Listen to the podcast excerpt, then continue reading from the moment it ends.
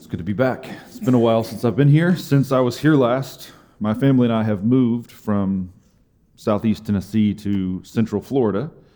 It's much hotter in Florida than I had realized before we made that decision. But here, there, there we are. And yes, I was surprised by the weather. And but it's it's good. I'm teaching there at Southeastern University, which is a school about 8,500 students, much larger school than where I was before at the seminary. And we are still trying to sell our house in Tennessee and buy a house in Florida, so we're staying with some friends. So when you when you think of us, pray for us that we can continue that transition. But all in all, things are going well, and we're excited about the the new part of of, the, of our life together there. So let's let's pray first and then we'll jump into what I have to share with you today. Lord, thank you as always for opening up time and space for us for creating this room in which we can encounter you together and encounter one another through you. God, I pray that we leave here today encouraged and uplifted and strengthened and provoked in all the best ways to live the life you've called us to live. We pray this in Christ and by the Spirit. Amen. So, all of the lectionary texts this week are about speaking, about the mouth, about words, about speaking graciously and faithfully, and not speaking ungraciously and unfaithfully. And I realized several days into studying those texts that I, ironically, had nothing to say about speaking. And some of you are glad to hear that because you think we could end at this point. I know your wicked hearts.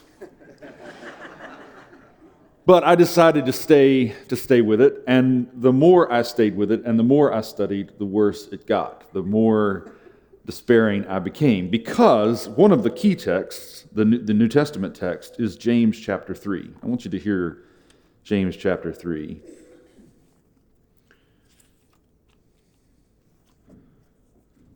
Not many of you should become teachers, my brothers and sisters. Now imagine you're, you're struggling to have something to say about these texts, and, and this is one of the texts that you have to wrestle with. Not many of you should become teachers, my brothers and sisters. So the more I studied, the less sure I was, not only what I would say, but whether I should ever say anything at all. For you know that we who teach will be judged with greater strictness. For all of us make many mistakes. Anyone who makes no mistakes in speaking is perfect, able to keep the whole body in check with a bridle. If we put bits in the mouths of horses to make them obey us, we guide their whole bodies. Or look at ships. Though they are so large that it takes strong winds to drive them, yet they are guided by a very small rudder wherever the will of the pilot directs. So also the tongue is a small member, yet it boasts of great exploits. And then it, get, it gets worse from there. How great a forest is set ablaze by a small fire, and the tongue is a fire. The tongue is placed among our members as a world of iniquity. It stains the whole body, sets on fire the cycle of nature, and is itself set on fire by hell. Mm. Don't you love the Lord? For every species of beast and bird, of reptile and sea creature can be tamed and has been tamed by the human species, but no one can tame the tongue. No one can tame the tongue. A restless evil full of deadly poison. So I started with nothing to say, and then I despaired of ever saying anything at all. What can you say about a text like this? That the tongue is full of poison, set on fire by hell, destructive in almost infinite ways. And that, of course, got me to thinking about all the ways in my life in which I've harmed people with what I've said, and the ways in which people have harmed me with what I've said and what they've said about me. And so much of the time of study was just reflection over those hurts, over the ways in which I know words I've said have left people damaged, broken, afraid, unsure of themselves, unsure of God. I know that because I know other people's words have done that to me. I know other people's words have brought me to tears, have brought me into a crisis, have kept me up at night, have made me doubt myself, have made me doubt God. And then I thought, well, we have to stop doing that. Somehow we have to we have to change the way we're speaking to each other. But immediately I realized I don't, I don't think that's the way forward. I don't think the way forward is to clench our fists and to grit our teeth and try harder to speak better. Because that, that never works out well. When, when we have this religious instinct to do better, we always put ourselves in the position of greater sin. There's something about Romans 7 makes it clear that sin uses our religious instincts against us to destroy us. So, whenever we realize something good needs to be done and everything in us wants to do that good thing, it's right at that moment that we're opened up to temptation. We're open up to temptation to think we can do more than we can do. We're open up to temptation to think we're more than we are. We're open up to temptation that God is at work in our lives in a way He isn't. We're up to temptation to open to temptation to think we're supposed to do things in people's lives that we're not. It's all all kinds of wickedness can take place the moment I start to try to take control of my morality. The moment I start to try to take control of my life in that way. So I don't want to say to you this morning, do better. Speak life and not death. But I do want us to do better. I do want to be the kind of person who speaks life and not death. And so, what do we do? And so I, I prayed and read and read and prayed and despaired. And then it hit me, reading Augustine, actually, St. Augustine, and one of his sermons on this text. No one can tame the tongue, and God became no one so that he could tame the tongue. That's what happens in Jesus Christ. God becomes a nobody precisely so he can reframe the human nature and the way in which human na- nature is enacted. Because Jesus is first the speech of God, and then he humanly speaks the word of God. And he does that as a nobody. He, Philippians language, he makes of himself nothing he makes himself of no reputation. He empties himself out. He becomes a nobody. And in becoming a nobody, he becomes the one who can tame the tongue. And that's the one who's alive in us. And the moment I realized that there is one, a no one, who can tame the tongue, it all shifted for me. And I started to realize this God is a God who speaks. In the beginning, God said, and there was. In fact, we could say God's entire life is a conversation. There is the Father who speaks, there is the Son who is spoken, there is the Spirit who is the outcome of their speech. God speaks, what he speaks is Jesus, and what comes of Jesus is love and joy and peace and gentleness and goodness and self control. God's own life is a conversation, and that God who speaks and is spoken and is the outcome of that speaking is in us and is calling us to speak calling us to be Christ, calling us to be like the Spirit in bringing joy and peace and goodness into the lives of other people. And so we do not have to be afraid, even though it's true, in and of itself, our tongue is a poison, it is a fire. There is one who is a consuming fire, who consumes even the fire of hell. There is one who is settles on us like a tongue of fire, the Spirit, who sets us free to speak, even though naturally we can't do it. We can't speak life. We can only speak death. And even when we try to speak life, we speak death. But in Christ, that reality is shifted. So we have to, we have to learn to speak by faith and not from our own nature, not from our own instinct. We have to, we have to learn not to speak our advice, but to speak the word of God. I, I don't know why we think people need our advice. You know, we don't even take our own advice. So somehow we have to stop being people of advice and start being people of the Word of God. We have to be people who learn not to say what we're thinking, but to say what God is saying. Not to speak our hearts, but to speak Jesus, to speak God's heart. And, and we do that, I think, we do that, I think, by recognizing what God's life is like. That God's life is a life of conversation, a life in which no one gets the final word because every word God speaks opens up room for the next person to speak. So that one of the marks of the life of God in us is that we're never trying to end a conversation. We're always opening up the next moment for the conversation. That we, we hear and then we speak, but we speak in such a way that the next person can hear and they can speak. We, we open up this movement of the life of God. There's a painting, a famous icon by Andrei Rublev of the, it's called the icon of the Trinity. He actually paints the three visitors to Abraham. And if you, if you look at this image, you can Google it now if, you, if you're impatient, but you can look later if you want. if you Google the image, you'll see that it's a painting of these three angels representing the Trinity and uh, at a table, and at the center of the table is the Eucharistic chalice.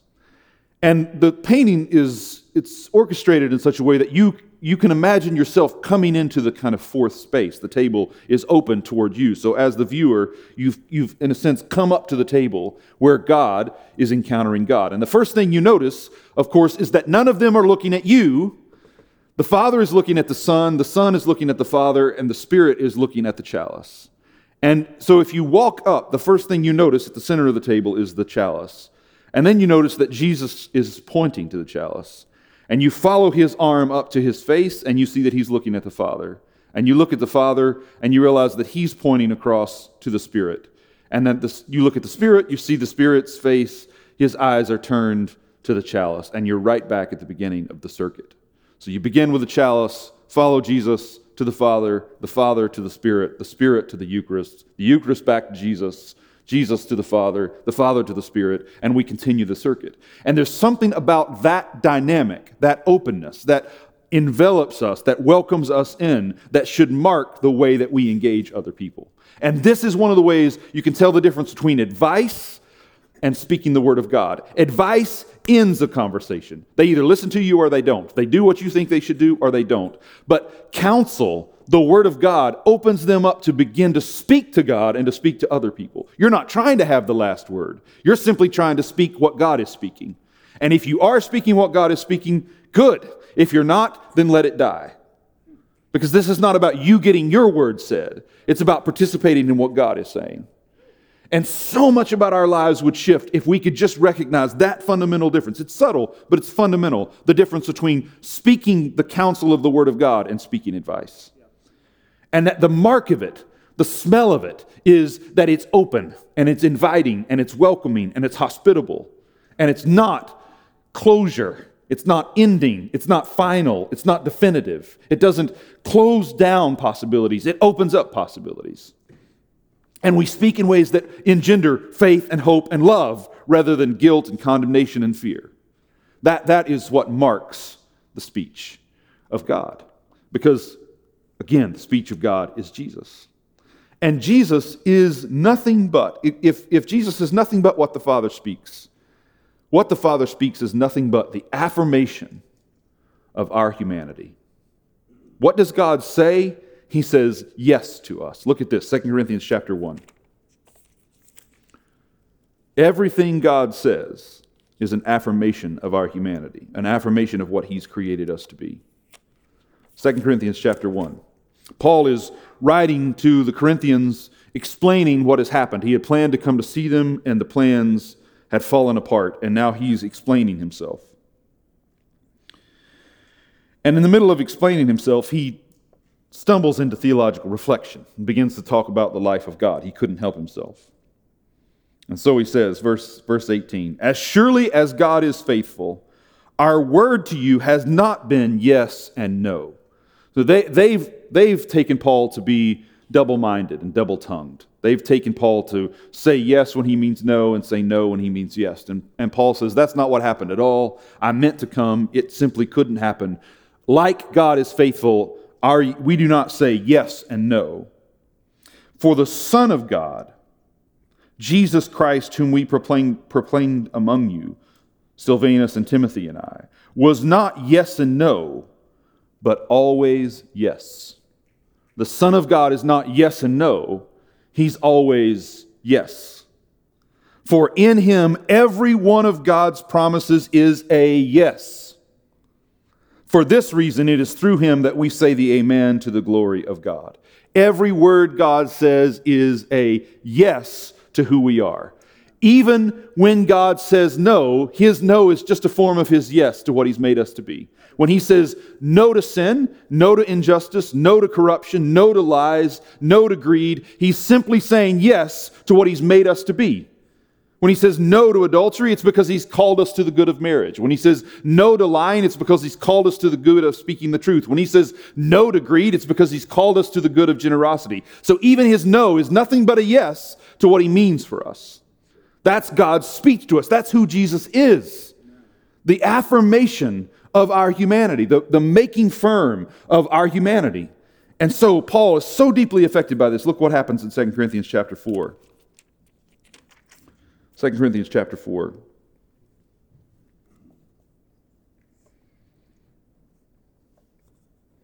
Verse 14.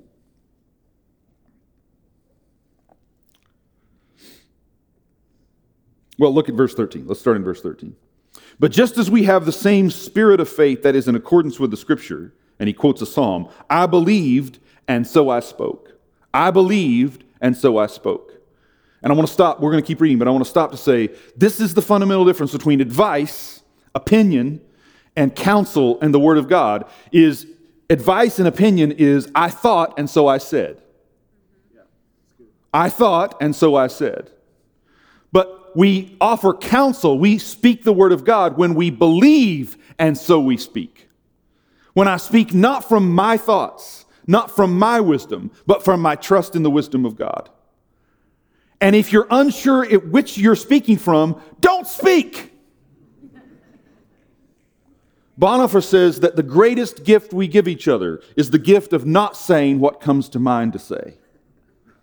So if you're unsure about speaking into someone's life, you're not sure if you're speaking from your opinion or from the counsel of the Word of God, then just don't say anything until God makes it clear to you. Now you can speak from a place of faith. You can speak from a place of trust in God. Otherwise, just, just be quiet. As James will say, God is in heaven, you are on earth, let your words be few. But when it comes time to speak, and you can speak because you believe in what God is saying, then speak and speak boldly. Speak, speak in the Spirit. I believed, and therefore I have spoken. We also believe, Paul says, and so we speak, because we know that the one who raised the Lord Jesus will also raise us with Jesus. What God has done for Jesus, he will do with us, and will bring us with you into his presence. Notice what Paul says Yes. Yes, everything is for your sake.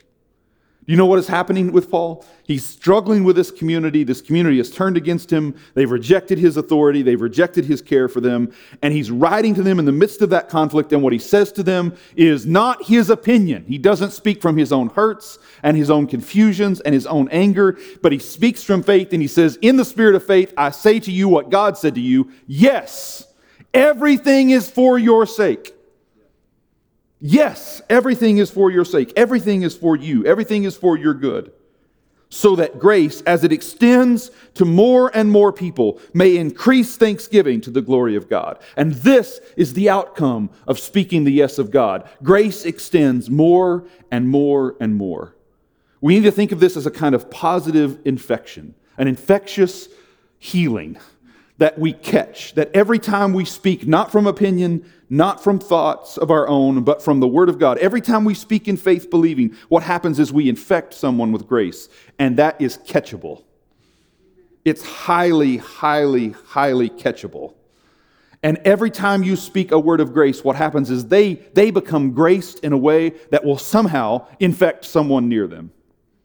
Every kind word you say that's spoken in the Spirit of God. Every generous word you say that's spoken in the, in the, in the generosity of God. Every word of healing that you say, you cannot imagine the kind of grace that it spreads around you, the ways in which it ripples out into lives of people you will never know.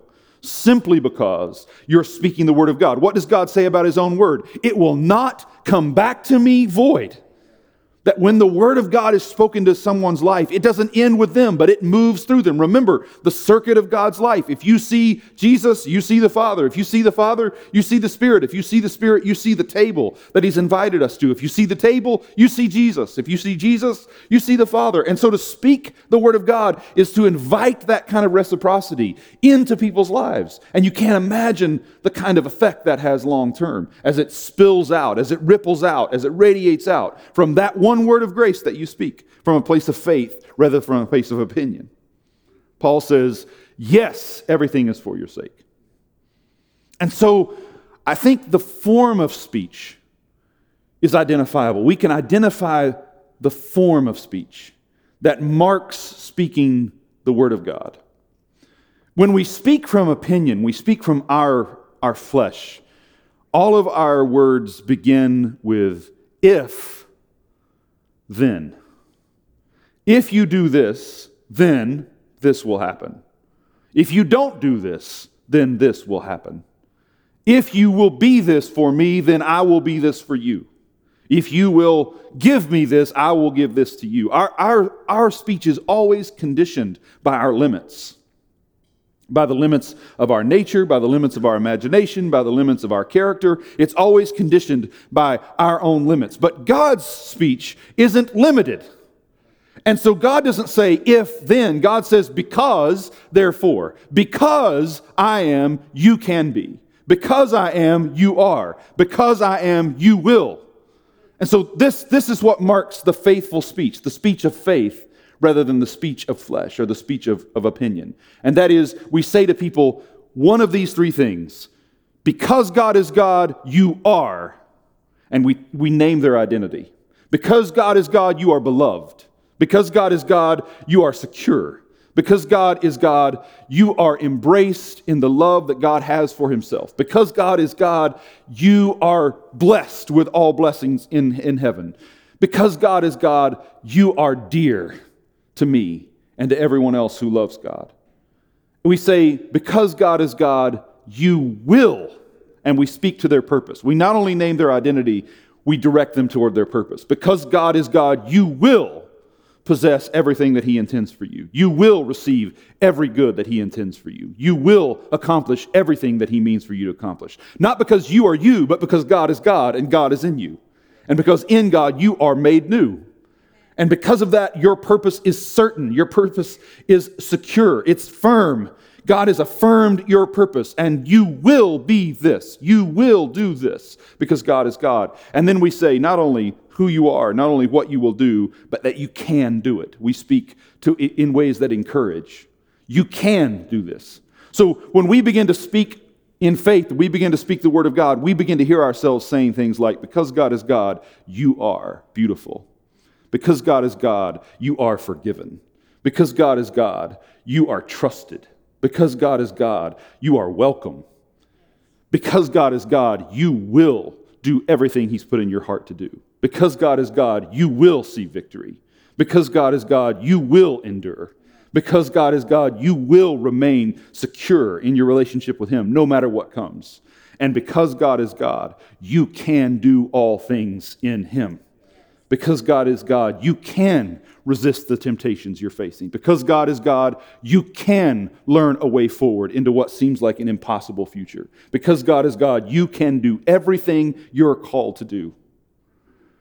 So, what should begin to our, mark our speech are those phrases You are, you will, you can. Not if you meet my conditions, but simply because God is God. Not if you do what I think you should do, but simply because God is God. The root of our confidence in other people is not our experience with them, but our knowledge of God in Jesus Christ. I don't speak to you words of hope because I trust your character. I speak to you words of hope because I trust His character. Because God is God, you are. Because God is God, you will. Because of God, you can. Think about what can happen if you stop looking to people and your experience with them to speak into their future and you look to God and what God is doing in them to speak to their future. That, that's, that's, that makes all the difference, literally, all the difference in the world. One is to speak from opinion, to speak from flesh, to speak from your own heart, and the other is to speak in the spirit, to speak in faith. And so this is what I'm going to do to close. And this is on the fly, so I hope this is okay. It's going to be okay. It's, it's going to be fine. what I want us to do is, I want us to make three dedications. And first, I want us to dedicate our hearts. One of the passages this week in the lectionary is God, let the words of my mouth and the meditations of my heart be acceptable in your sight. And when we, we think about our hearts first, what I want us to do is, is I want us to pray over our hearts that our thoughts toward ourselves will start to be thoughts of spirit and faith rather than opinion. That the inner dialogue we have with ourselves, where we say to ourselves, You are this, you will do that, you can do this, that, in, that internal dialogue will no longer rise from our own nature, because that's just a poison. It'll no longer arise from the fire that's been set alight in us by hell, but will be arise from the fire that's been set in us by God. And that what I will begin to say to myself in my heart is, You are what God says you are. You will do what God has called you to do. You can do it because God is in you. And that that will become my internal dialogue. What I say to myself is not my word to myself, but His word to me. Not, not positive affirmation not looking in the mirror and saying to myself what I think I need to hear, but looking in the mirror and saying to myself what God has said about me in Jesus Christ. That He says, yes. He says everything is for my sake. He says that I'm loved. He said that He gives up Himself so that He can be with me. I need, I need to hear that. I need to hear that in such ways that it's, it's deeply, deeply embedded in my soul. So that when I speak to myself in the night, what I'm speaking is gospel and not law. What I'm speaking is life and not death. So much of the destruction that happens in our life, I think, happens because of what we're saying to ourselves when we're all by ourselves. That internal script in which we are saying to ourselves all of these words of condemnation and judgment and shame and confusion and doubt and pride and arrogance, when what God wants is His word to be spoken over and over. I have hidden your word in my heart. That just doesn't mean memorizing Bible verses. It means letting God's word dwell in our heart in such a way that what we think when we think to ourselves is His word over us. We begin to hear not the song that we're singing, but the song He's singing over us. So, first, let's start with our hearts. Put your hand on your heart, if you will. Make a cross, in fact, over your heart. And let me pray this over you. God, we give our hearts to you. We give our internal dialogue to you, the ways that we speak about ourselves. And God, we invite your fire to uh, enlighten us, to come alive in us, so that the words we speak to ourselves are your words and not our own. That what we begin to let run through us, what we begin to meditate on, to chew on, is not our own judgments of ourselves, our own feelings about ourselves, but your thoughts toward us, your thoughts of, of peace and joy and goodness, of, of love and soundness God, let that be what dwells in us. And let our hearts, God, become a habitation for your word. God, let us internalize, ingest the words you speak over us, the yes that you speak over us in Jesus Christ, until we really begin to believe it down in our bones. God, let our hearts and minds settle into trusting what you say about us. Think about this passage in, in James that says the tongue is a fire. But think about the fire of God. What, what happens when you do tame fire? You can use fire to light, you can use fire to warm, you can use fire to cook, you can use fire to destroy what needs to be destroyed. That's what God wants to do with the fire of the tongue. Make it light and warmth. Make it the, the destroyer of all that needs to be destroyed that makes it so that we can care for those who are, who are around us, can welcome them into our lives. So, God, we give you our hearts. Once again, we do it again and again, and we'll have to do it again tomorrow and the day after that, but we give you our hearts today, and we invite you into that dialogue. And then the second dedication I want you to make is to put your hands on your lips. And let me speak this prayer over you God, we give you our mouths. Like Isaiah, we are a people of unclean lips, and day after day, out of these mouths come destructive words, mostly to the people we love the most.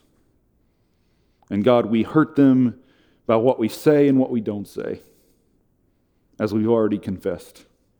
But God, we give you our mouths. And we'll have to do it again tomorrow, and we'll have to do it again the day after that. But today we give you our mouths and we say, God, let your word be on our lips. Let, let us speak words that are words of life and not death. Not because we're trying hard to be good, but because we trust that you're speaking through us.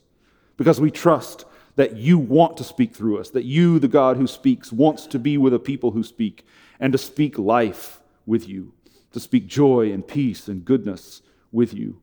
So, God, today I pray that the words of my mouth will please you because they bring life to other people. I think about there's nothing in my life that brings me more joy than to hear my children speaking life to each other. You know this what this is like as a parent to hear hear them speaking to each other in ways that are that are just delightful. Moments where my youngest son will see his older siblings getting disciplined and he'll run to them and comfort them. And the kind of pride that that brings into me. Imagine what God feels when he hears you speaking words of life to the people around you when he hears you speaking words of comfort and forgiveness and security to those around you. So, God, we give you our mouths. Let our mouths speak your word, not our opinions, not our advice, but your word. Amen. And then, last of all, I want you to take your phones. And this is the really hard one. This, this is the really challenging territory. I, I don't want to overstate the case, but I do, do believe that one of the things that shifted in the last 10 years within the church is the space, the, the social media space, the online space.